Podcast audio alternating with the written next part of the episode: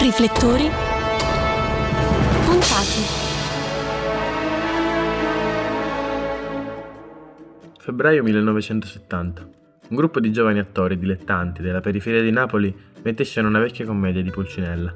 Gli spettacoli si ripetono nel fine settimana in un vecchio garage, classici del teatro in maschera, rivisitati in chiave contemporanea, attorno ai problemi della città e alla lotta operaia.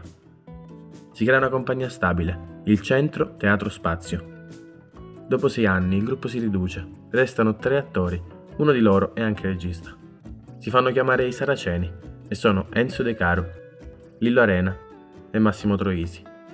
Al debutto allo storico teatro del San Carluccio di Napoli, il gruppo cambia nome, nasce la Smorfia.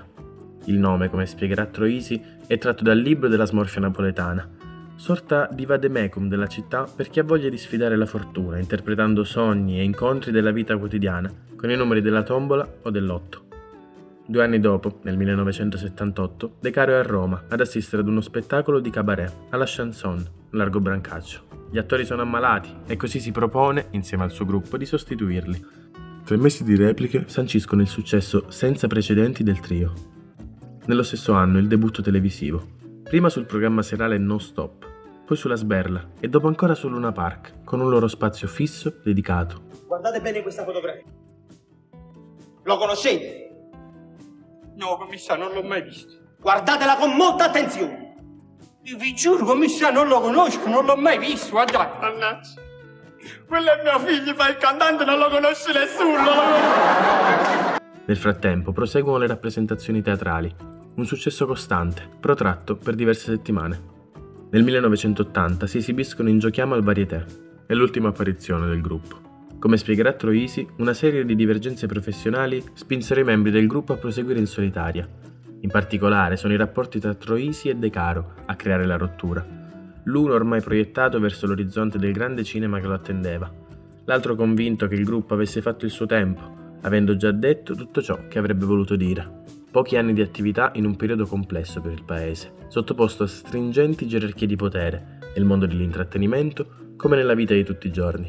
Una nuova forma di comicità dirompente che attraverso i mezzi della farsa tradizionale e la rappresentazione di un'arte dell'arrangiarsi tutta campana affronta le criticità della vita di tutti i giorni, le contraddizioni e il folklore, nelle vesti di personaggi storici o inventati.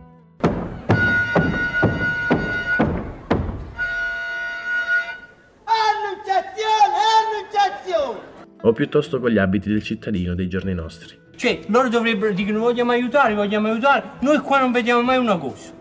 sfociando in più di un'occasione nella satira tagliente e nel teatro dell'assurdo, tra rotture della quarta parete e metateatro. In particolare il teatro della smorfia fu rivoluzionario, una speranza per chi partiva dal niente, come loro. Scenografie e costumi ridotti all'osso, ma idee semplici ed efficaci. Arena, ricordando Troisi, ha affermato molti anni più tardi, era una speranza per tutti quelli come noi che ci siamo sempre sentiti fuori posto, incapaci, a disagio, fuori gioco perché non capivamo come funzionava il meccanismo del mondo dello spettacolo. Il messaggio che arrivò era non dovete preoccuparvi di sentirvi fuori luogo. Cercate piuttosto di capire che cosa siete veramente. Noi non vediamo mai, che, vuoi dire che cosa? Una cosa che, cioè una cosa che uno dice, ah, finalmente hanno fatto una cosa. Mai l'abbiamo visto, no? Cioè, mai. Io sono Pier Maria e questo era Riflettori Puntati, un format di Cineuni. A presto! Se non dovessimo risentirci, buon pomeriggio, buonasera e buonanotte.